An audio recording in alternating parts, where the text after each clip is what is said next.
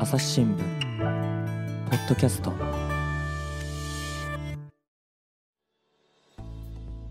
朝日新聞の木田光です、えー、今回のテーマはトランスジェンダーに門戸を開く女子大の今です、えー、お二人のゲストとともにお届けします、えー、まずは社会部の塩入彩記者です。塩入さんよろしくお願いしますよろしくお願いします。えっ、ー、と、あの、社会部の塩入彩です。えっ、ー、と、2009年に朝日新聞に入社して、その後、熊本岐阜総局に勤務した後に、東京の社会部で裁判の取材などをしてきました。えー、その頃から、まあ、あの、ジェンダーや、え性暴力の取材などを続けてきて、えっ、と、今年の4月からは、あの、教育の担当をしています。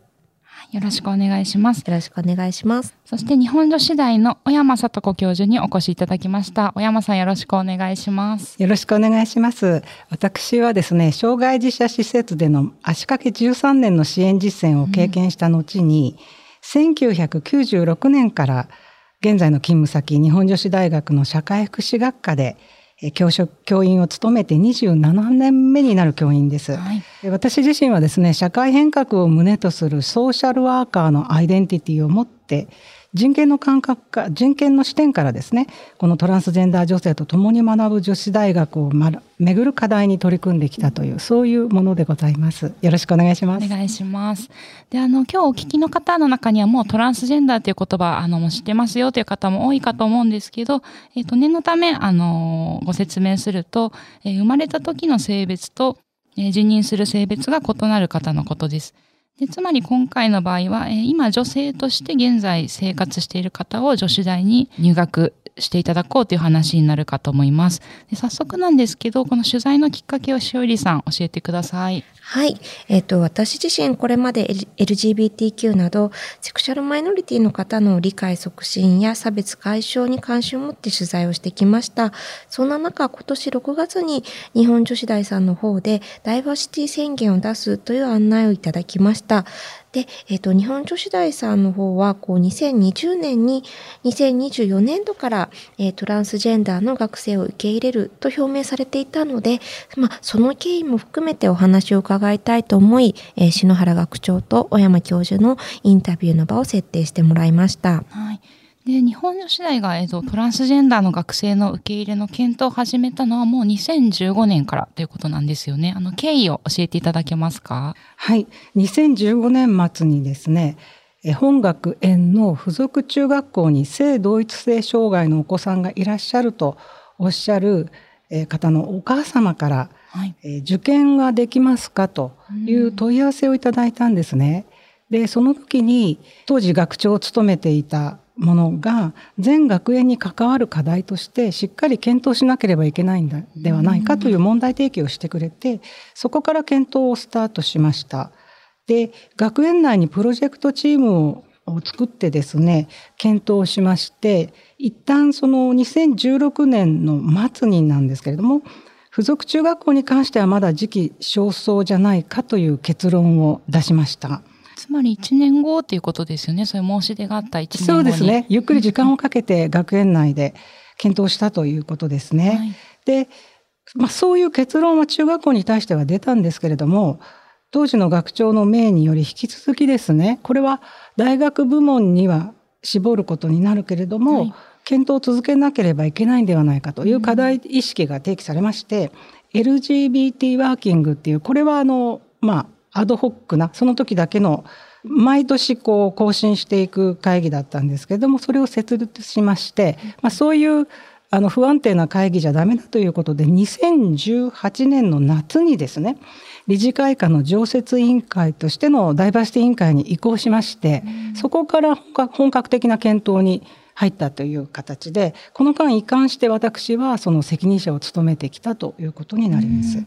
じゃあまあ初めその声を上げてくださった、えっと、生まれの時は男児で女の子として生活している。お子さんは、まあ、入学は今回はいただけなかったけれども、議論をあの続けていくことが大事だということで、全額で共有したということなんですね。そうですね。その、あの、返信というか応答中学校の校長からした時に、はい、もうすぐに断られて終わりかと思っていたけれども、あそんなに時間をかけて検討してくれて嬉しかったというお言葉をいただいて、まあその後検討してきたということです。ただ、現在の検討は大学部門に限っておりまして、付属の幼小中高って全てあるんですけれども、はい、中学校に中学校や高校に関しては検討はまだしていないという形になります。うん、その理由はどういった理由なんですか？そうですよね。あのまあ一つは年齢的にまだ性自認の揺れの可能性が成人期に入る手前の部分であるだろうというような見通しもあるということはありますけれども今後はさらにあの検討に入っていく可能性はあります。うん、ということと今回こういう検討を大学がしていることによってですね付属公園の中でも例えばあの生まれは女性だけれども性自認が男性って感じている方とかもしくはいわゆるその X ジェンダーとかノンバイナリーという形でどっちでもないというふうに感じるようなえー、生徒さん児童生徒っていうのは潜在的には在籍しうるっていうことですよね。でそういうことに対してもっとこう感覚を広げてもうしっかりと柔軟に対応していこうっていう心構えができたっていうところでまずは付属公演はあの、まあ、その時点で止まったということかと思います。うんあの少し話が戻りますがあの大学部門の方では、はい、具体的にはどのような形であの検討を進められてきたんでしょうか？はい、2018年のそのダイバーシティ委員会ができて以降のところからにあの振り返りますとですね、はい、まずは卒業生とか保護者など各関係者に周知をする。これは学園が持っているニュースレッターであるとか何々州法みたいなものを通してやったっていうこととあとは教職員からアンケートを取得したりそれから学生からの意見聴取っていうのもこれも自由記述であの任意に取ったっていうことなんですけど2019年の夏に行いましてそうしたところで出された結果を質的に分析してあの学園内にお返ししていくっていう作業をいたしました。周知っていうのはまずどういうことをお知らせしたんですか？今こういう検討に入ってますよっていうことがもちろん一つの一番のお知らせの目玉なんですが、その手前で国内外の社会情勢の変化についてしっかりお伝えするっていうことですよね。要は性別二元論ってもう通らないんですよということを、まあ、国際的な動向であれば WHO の、えー、言っていることとかあと国内でも文科省がどんな通知を出しているかとかそれからあの労働組合の連合とかそれからあの経団連さんなどもこの性の多様性に向かってしっかりと、うん、認識をした組織運営をしなさいっていうことは通知してますのでそういった国内外の動向をお伝えするってこととセットでそれを踏まえて私たちはこういう検討を今しっかり始めてますということをお伝えしているということになります。したということになりますね。はい。結構初期の段階からお知らせをしていたんですね。卒業生とか保護者とかに。ええー、でもそれはマストなことで、うん、そういうことしないで、ただその学園内で狭く閉じられた中で検討していくっていうのは決してよろしくないことだからっていう感じでしたよね。うん、はい。で、2019年度にはですね、まず受け入れにあたってのガイドラインとか、あの、あとマニュアルとか Q&A の原型になるものをまず整備しまして、それはもちろん専攻する他大学さんの例を学びながら、あの本学に合わせたものをということだったんですけれども、はい、まずそういったものを整備して、順次こう更新をし始めるということをしたのが2019年でしたね。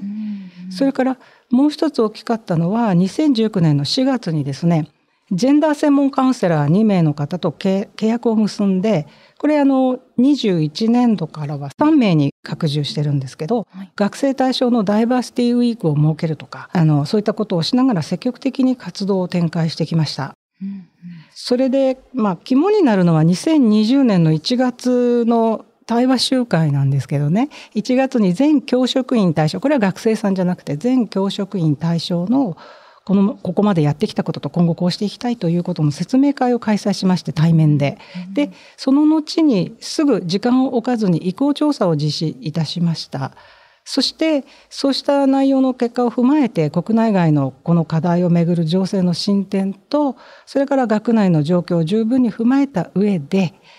えー、準備期間を4年間取るということを前提として2024年度から受け入れをスタートしようと。いうことを2020年3月の理事会で決定し同じ年の6月に学長名による公表文を公開したと。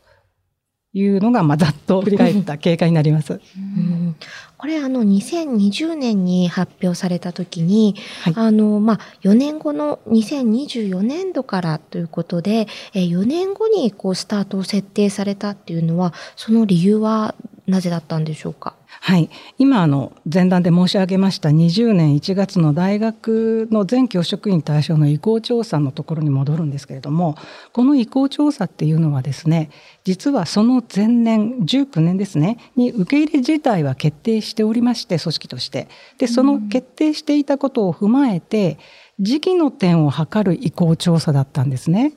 でこのことをずっとこう検討してきたダイバーシティ委員会としてはその翌年の2021年度からっていうのがとりあえず原案でした。でこの開始時期がどう思いについてどう思いますかっていうことを意向調査した時にこれは予想外のことだったんですけども、はい学部4つあるんですけど学部ごとに大きく見解がずれたということと、それから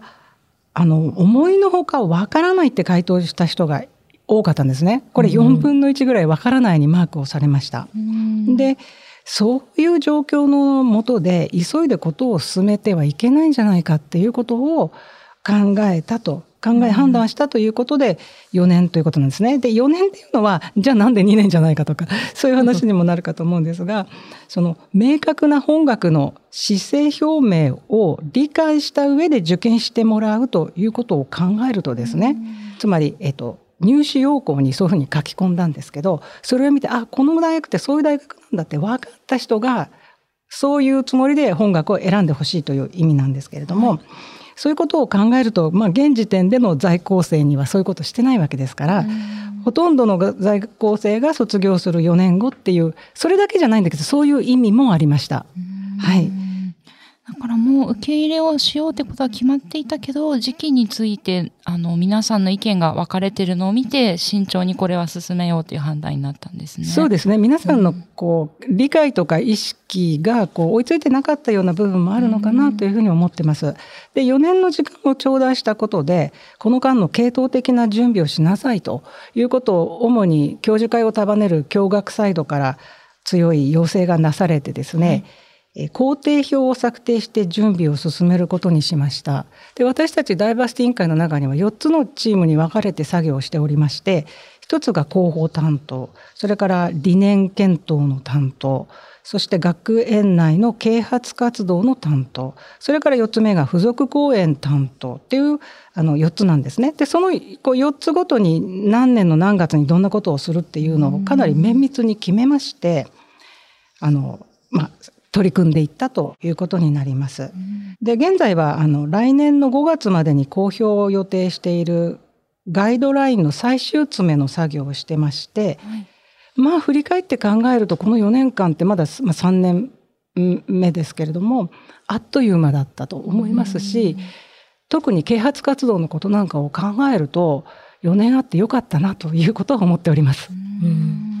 先ほどあのわからないという回答も4分の1を占めたなどおっしゃってましたがその受け入れに、まあ、抵抗感だったり不安だったりっていう形でのがある中で結構その対話を重視されてきたということが取材の中でもすごく印象的だったのですが実際にはどのような形でこう不安を取り除いていったりされたんでしょうか、その抵抗感っていうところがですねじゃあこう数の問題としてすごく多いかというとそうとも言えないっていうのはまず前提の理解なんですね。でそのような中にあってもたとえ少数でも何かこうネガティブな思いを抱いているというご意見には十分に耳を澄ます必要があるというふうに考えたっていうのが前段の話になります。それで先ほどの2019年の夏に実施した学生対象のアンケートっていうところに戻るんですけれども、はいこれはあくまでも回答を任意で寄せてくれた人数内の分析ということではあるんですけれども100人超えの方がこう回答をしてくれて、ざっくりとまあ記述なのであのなんていうんですか足し選択ではないんですけども、受け入れるに前向きな意見っていうのが7割程度はあったということなんです。でそうですね。は半々の気持ちとかどちらかというと反対だとかどうもちょっと受け入れられないみたいな見解は約4分の1という感じでした。記述を分析した時にそのネガティブな意見の中をこう分解して見ていった時にいくつか特徴的なものがあって、まあ、あるあるの意見としては男性が苦手で恐怖心を抱いているといった学生に配慮が必要なんじゃないかって。いや入って見えるのは女性なんだけどっては思うわけですけれども、その他に見た目問題が気になるというようなえー、見解もあってですねもしかしたらその移行のプロセスということではなかなか女性として見た時に難しいんじゃないかっていう人がいるんじゃないかっていうふうに思った人がいるんでしょうね。うでだったらどうなんだって話でもあるんですがその他はルールを決めたりしっかり手続きを決めれば解消できる出願基準とか本当に詐称はないのかっていうこととかそれからまあ、よく言われるトイレや更衣室等の設備の改変とか使用のルールをしっかりしないといけないんじゃないかみたいなそういう見解もありました。うん、でそうですね。それ全体的にこうじゃないかっていう意向を質的な分析をして返すほかに個別に何らかメールをくれたり手紙をくれたり問いかけてくれる人に対しては、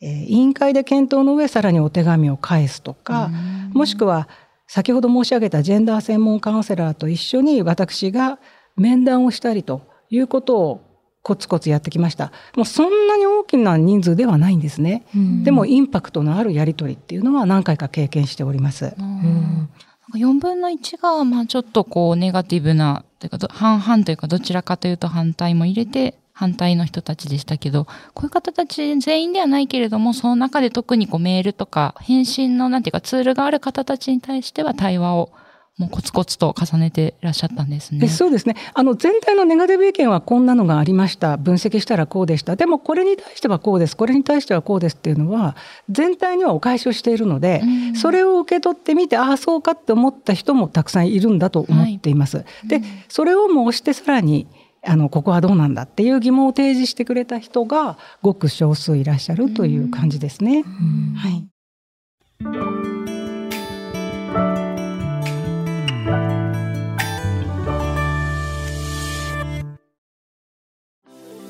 今日のポッドキャスト気になるテーマだったけどネットで調べるにはどうすればいいのかな知りたいニュースをサクッと調べるなら朝日新聞デジタルで検索会員登録すれば5年分の記事をもっと深く読み込むこともできるよ。指先一つで、なるほど広がる。朝日新聞。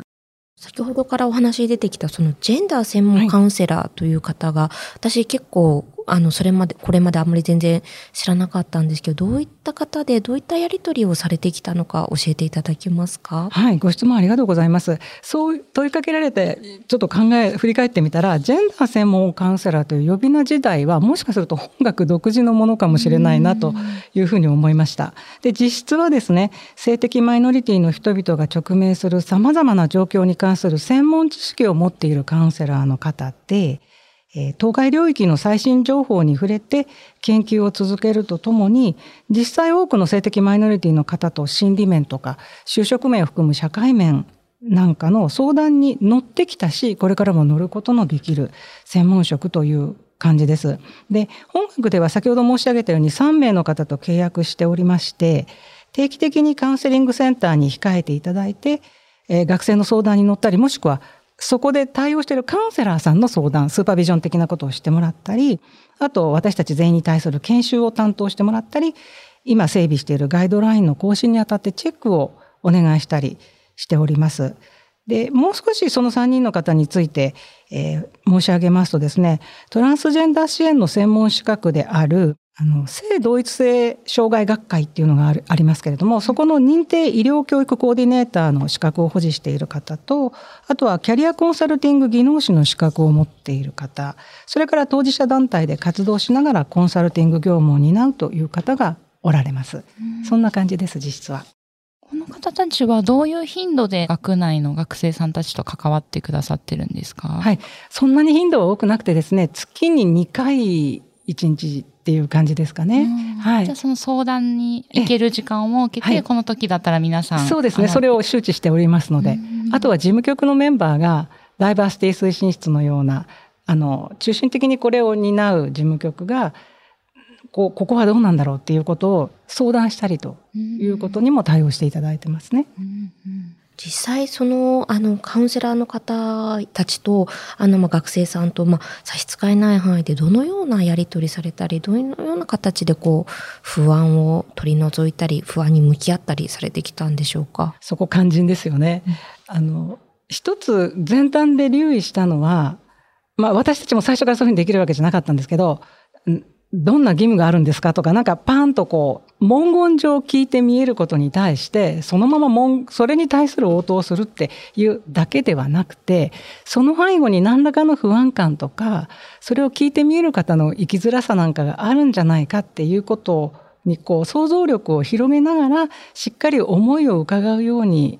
努めてきたっていうことはあります。で、そうなるとこうすぐにね、こう一定の同じ着地点には到達しないこともあるんですけれども、常に対話の窓口がオープンでありますよっていうことも伝え続けてきたっていうのが、もう前段のまずお伝えした姿勢ですね。で、どういうやりとりがあったかっていうことをざっくり申し上げますとですね、例えば、あの、女性だったら化粧はこんな風にしてパンプス履いて髪型はこういうのがいいよみたいないわゆる見かけ問題として、えー、外部から要請されるようなこととかあとは日常生活の中でよこれあるあるですけど女性がまず率先してお茶出しをしてるっていうような性別役割分担意識とかこういったものが例えばジェンダー規範なんていうふうに呼ぶとすればこういう感覚っていうのがこう外から押し付けられるだけじゃなくて自分で自分に課しているある種のこう縛りなようなものとしてあるんじゃないかっていうふうに思ってる学生さんがもしかしてトランスジェンダーの女性の方が入って見えることによって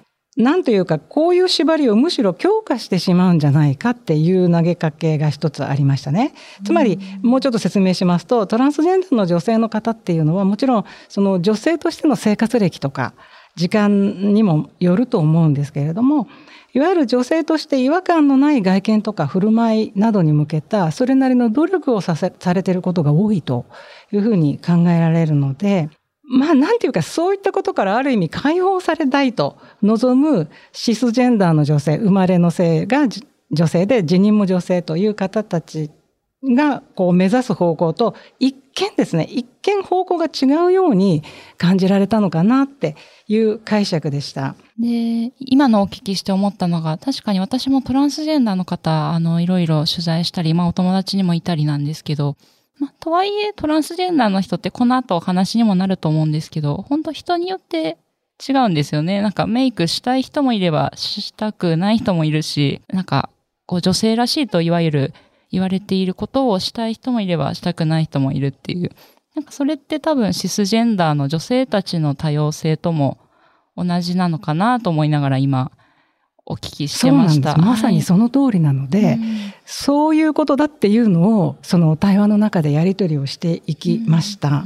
で、女性男性にか限らずですね、トランスジェンダーの方たちは、その辞任する性としての外見とか振る舞いに、こう、過剰に寄せていく時期っていうのが、人によってないとは言えないかもしれない。トランスジェンダー男性の方だったら、わざとガニ股で歩いとかっていうお話を聞いたことがありますけれども、これはあの、ジェンダー専門カウンセラーの方に教えてもらったんですけど、それぞれの性別で安定された後に、今の木田さんの話だと別にそうじゃない手前からっていうことかと思うんですけれども、うんうん、そういったこだわりから自由になっていく例っていうのもたくさん聞いておりまして、その当該の学生さんがおっしゃったような心配はないんだということを、あの、まあ、対話の中でやり取りしましたね。でも、なんか、ハッとさせられたというかですね、いずれにしてもこういう投げかけから、女性一般が直面する生きづらさっていうものが確かにあって残っていて、で、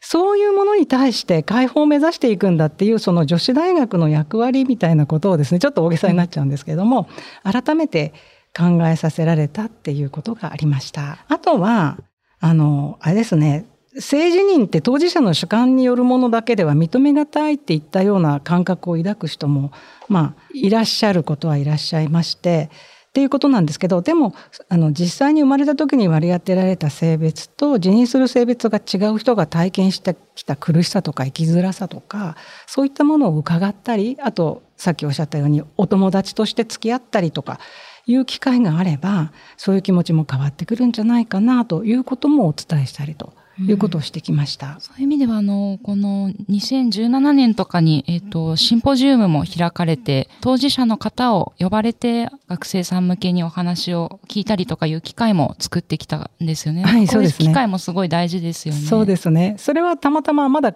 本学でそういう検討を大々的に始める前に、はい、私の所属する人間社会学部が学術交流事業として行ったというものなんですけれども、うん、非常に時宜を得たものだったと思います。うん、はい。そういうなんていうか対話をこう重視されて進めてこられたっていうのを聞いてすごいなって思う一方であのえ取材の中ではこう感覚的に受け入れられない人の意向をいつまでもあの尊重していては前に進めないという固い意志というかそういったものもあの先生のお話から感じられてすごく印象的でした。学内では対話、学外からはバッシング的なものを受けた場合には毅然としてこう対応する必要があるともおっしゃっていらっしゃって、そういった対話の重視とこう何か新しいことを決定するためにこう進めていくっていうそのバランスがすごく難しいなと思いながら取材してたんですけれども、そこら辺っていうのはどういうふうにこうバランスを取ったりされてきたんですか？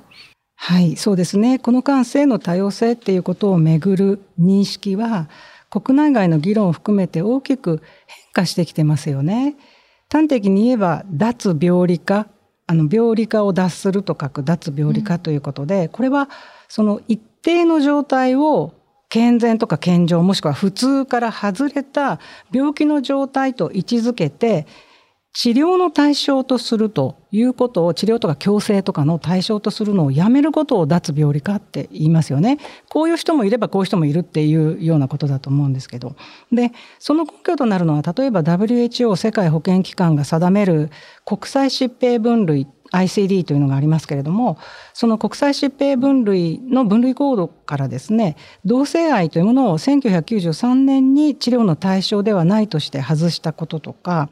あとはトランスジェンダーの中に含まれる性同一性障害に関しては2018年にですねこの ICD の精神疾患のカテゴリーから外して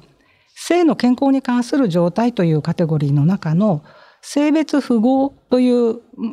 位置づけにすることにしてそして今年ですね2022年の1月からそれは発行しています。なのでそのこうした当該領域の最新情報とか動向をですねジェンダー専門カウンセラーとかこの領域の研究者の人たちから常に学び続けて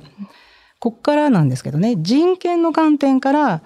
あのこう好き嫌いとか賛否賛成反対といったような範疇に話を落としてはいけない部分の見分けをしっかりしてきたというつもりがあります。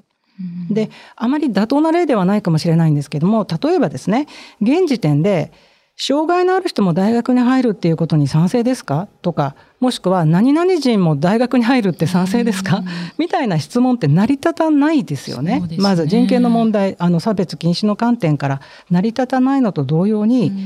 意見を聞く必要がない点とか場合によっては誤りの見解を正していかなければならない点っていうのをしっかり仕分けてきたということになると思います。それで性犯罪のことっていうのはよく話題になるんですけど、性犯罪に限らずですね、犯罪があってならないというのは別にシスジェンダーかトランスジェンダーかに問わず一致して私たちがみんなで向き合っていかなければならないことで、うん、それをことさら性の多様性の範疇に引きつけて論じて、こう、いらぬ対立を起こすというようなことは避けなければいけないと思っているんです。うん、なので、まあ、共同する共に働いていく論調であるとか言い回しに、まあ、学内では気を使ってきました。そしてあのいずれにしてもですね私が今思っているのは知っている誰かと知らない誰か例えば学内では私は知ってるけどあなたは知らないよねとかですねそれから、えー、賛成 VS 反対とか好き VS 嫌いといった安易な二項対立を避けてまあ、目標としてはよりインクルーシブな大学っていろんな多様性を包摂する大学っていう目標それから安心安全な大学っていうみんなが一致できる目標に向かってさまざまな人が横並びで共同するための姿勢を醸成するように努力をしてきたつもりです。だからもうこれが完全に全部うまくいってるかはまだまだわからないんですけれどもあの基本姿勢としてはそういうつもりでございます。うん、今すごく大事な論点があのいくつも出てきた気がするんですけど、はい、その好き嫌いとか賛否のような問題にこう落とし込まないように見分けをするっていうところ、あの、もう少し詳しくあの教えていただけますか？はい。あの、例えばトランスジェンダーの女性をあの移行調査の時に、えー、入学いただく、共に学ぶことが賛成ですか反対ですかっていう質問は決してしなかったと同じように。そうなんですね。先ほどそしたら、えっと、その賛成、前向きな意見が7割、反対が。それは、その前段の、あの、皆さんの意見を聴取を自由にした時の自由回答の内容でして、あの、移行調査っていうのは本当に3択で、2021年からの受け入れで準備が整ったと思う。まだだと思う。わからないの3つなんです。うん、なので、そういう、こう、しっかり数字を取る場合にはですね、賛成反対では聞かなかったと。いうことになります。まあそういった類のことですよね。で、誤りの見解っていうのは、詐称して性犯罪に及ぶ人がいるんじゃないかっていうようなことは、性犯罪自体は誰がやってもダメなことですけども、ことさらトランスジェンダーの方がっていうのは非常に当事者の方に対して失礼な話だと思うんですね。ですが、すごくそういう言い方って多いですよね。なんか特に SNS を中心によく目にしてしまうなという印象があります。そうですね。うんだから全体的にその防犯に気を使わねばならないということは当然言えると思うので、うん、それは全員でどういうふうにしていこうかと、ハードやソフトの面で何ができるんだろうかということは考えていかなければなれないと思います。なるほど。ちょっとまた戻っちゃうんですけど、はい、そしたら2019年の時は自由、どんなふうな質問を投げかけたんですか？今こういう、ね、違うんですね。こういう検討を始めているけれども、それに対して自由にご意見くださいっていう、うそういう非常にオープンな、何でも言えるタイプの聞き方をしました。なるほど。はい。でもその聞き方ってすごく大事でしょうね。大事でしょうけど、なんかどうしてもそういう時って賛成、反対、どちらでしょうかっていうこう世論調査とかもですね、えー、そういうので数字取りがちですけど。そうですだから自由なに書いていいですって言ったからこそ、ある種の反対ですみたいなことも言えたっていうか、あの、ですのでそこでは反対とかネガティブな人25、あの、4分の1いらしたっていうふうにはそこで言ったのはそういう意味ですね。なるほど、なるほど。でもそういうオープンクエスチョンだと本当にいろんな声を拾い上げることができそうですね。そうですね。はい。朝日新聞ポッドキャスト。